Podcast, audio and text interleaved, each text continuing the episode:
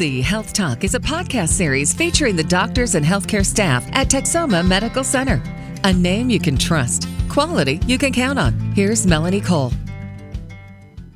As women age from childbearing to the senior years, their bodies change and they have special needs. The women's health professionals at TMC can support women as they go through menopause and also provide advanced medical imaging diagnostic tests such as digital mammograms and bone density screenings to help keep women well. My guest today is Dr. Timothy Parker. He's an obstetrician gynecologist and a member of the medical staff at Texoma Medical Center. Welcome to the show, Dr. Parker. So, what does that mean? Women hear menopause, perimenopause, postmenopause. When typically does a woman start perimenopause, and what would she notice that would tell her it's starting to be that time? Well, you, you have to understand what menopause is first. Menopause is when a woman's ovaries stop functioning, and the average age is 51 in the United States. So, approximately a year before menopause, a woman will start to have perimenopausal symptoms. Those symptoms could be hot flashes, night sweats, mood swings, vaginal dryness, one or all of those symptoms. And also, what goes with this is a change in their menstrual cycles. We, we describe or we define menopause as a complete year with no menstrual cycles. So, women can experience many of these symptoms all the time anyway. So it's it's sometimes a little bit confusing for a woman to know that now this is what she's in. What do do they do about it? Is this something that requires a visit to our obstetrician gynecologist? Well, that's a great question and absolutely a, a patient should go see their obstetrician gynecologist if for nothing more than for education purposes. Because, like you said, a lot of these symptoms may be present years before menopause, and, and by talking with their physician, they can get to the details and decide, yes, I really am in menopause or I am perimenopausal, and uh, then maybe decide on some treatment options or where to go next with their doctor. So, before we even talk about some treatment options, do the treatments are they intended just to help us with the symptoms? I mean, it's not something we can speed up the process or stop in any way, is it? No, you can't. And every woman is different. But, uh, you know, that needs to be individualized with each patient and her physician, whether she wants treatment or whether she does not want treatment. That, but that needs to be individualized. So, when we speak about treatments for some of these symptoms that women experience, and they hear about hormone replacement therapy, and they hear about risks for breast cancer, they hear about, you know, bioidentical hormones, explain some of this, Dr. Parker, and what is it you want women to know about these kinds of treatments? Well, there are so many different treatments out there now. In the olden days, we had just estrogen and today we have estrogen, which is what the ovaries normally produce, and we also have progesterone, which the ovaries also produce. Women that have had hysterectomies are candidates to take estrogen alone. Women that have not need to take both estrogen and progesterone. There are also some uh, treatment regimens where women can take medications that treat the symptoms. They don't necessarily they're they are not hormonal, but they help with hot flashes, or they help with vaginal dryness, or they help with night sweats. They're, those are uh, individualized and they're specific to each of those symptoms.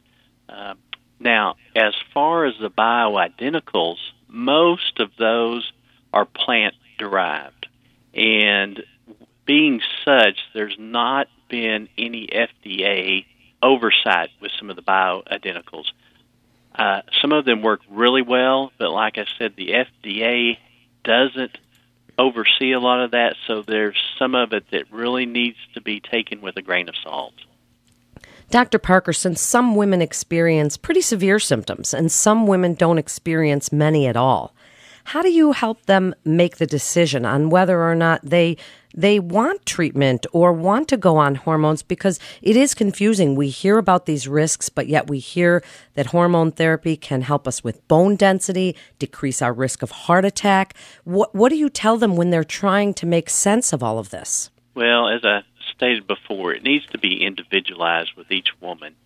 Uh, some women have such significant symptoms that they, they really need to be treated. Uh, there's some women that have a family history of breast cancer, and they may be those women that you don't want to treat with hormone replacement therapy. They may be better suited with some of the symptomatic medications. Uh, there are other women that, for some other reason, may or may not need the uh, the hormone replacement therapy, but it needs to be uh, talked, you know, with your doctor. Uh, and like I said again, individualized. Um, there's just so many now that are out there and so many medications other than hormones that work well. You mentioned it. You said bone health. That's that's really important. We can treat that with calcium, but there are other things that may need to be added if you have osteoporosis or if you have osteopenia. But uh, you still need to talk with your doctor about these things. And what about some of the holistic or complementary? There's so many on the market. You look, you know, on your Walgreens shelf, and there's black cohosh and ginseng and primrose oil. There's all of these things. What's a woman to know about those things? Well, those kind of go uh, back to the bioidenticals. I think they they they are good uh, for some women. I've had some patients that have used the black cohosh or the other other medications, they they work well for some people. Others they don't do a thing. Uh, most of those medications that are over the counter are not going to hurt a woman, and if a woman wants to try those first, I sure encourage them to do that. And where do you put the importance on things like vitamin D, good nutrition, healthy sleep, and exercise when dealing with some of these things? Great question. Great question. Vitamin D, many, many women are deficient in vitamin D, and they, they definitely need that with their calcium. Uh, we know that exercise treats or treats or can help bone health. We know that women that do weight bearing activities increase their bone density and help prevent fractures of the hips and spine. Uh, and of course, sleep. We know women that get more sleep just do better with their um, health in general. So all of those are important to a woman. Well, they certainly are. And in just the last few minutes, Dr. Parker, what should women starting in perimenopause and entering menopause think about? What do you really want them to know about this time of life, this change, and also dealing with some of the emotional issues depression, anxiety, insomnia, these things that can go along and be a part of it? Well, first they've got to understand that this is just another part of life. It's a normal process. Every woman is going to go through this at some point in their life. There are going to be certain degrees of symptoms for each woman, but it's all a normal part of life.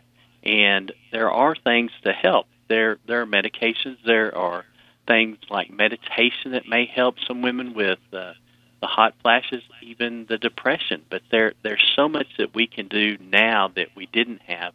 But I still get back to the point that this is a normal part of a woman's life. And why should they come to Texoma Medical Center for their care? We have great facilities here at Texoma Medical Center. We have state of the art uh, facilities for mammogram, bone density scans. We have outstanding physicians, and I really think we can take care of women in this part of their life. Thank you so much, Dr. Parker. It's really great information. You're listening to TMC Health Talk with Texoma Medical Center. And for more information, you can go to texomamedicalcenter.net. That's texomamedicalcenter.net. Physicians are independent practitioners who are not employees or agents of Texoma Medical Center. The hospital shall not be liable for actions or treatments provided by physicians. This is Melanie Cole. Thanks so much for listening.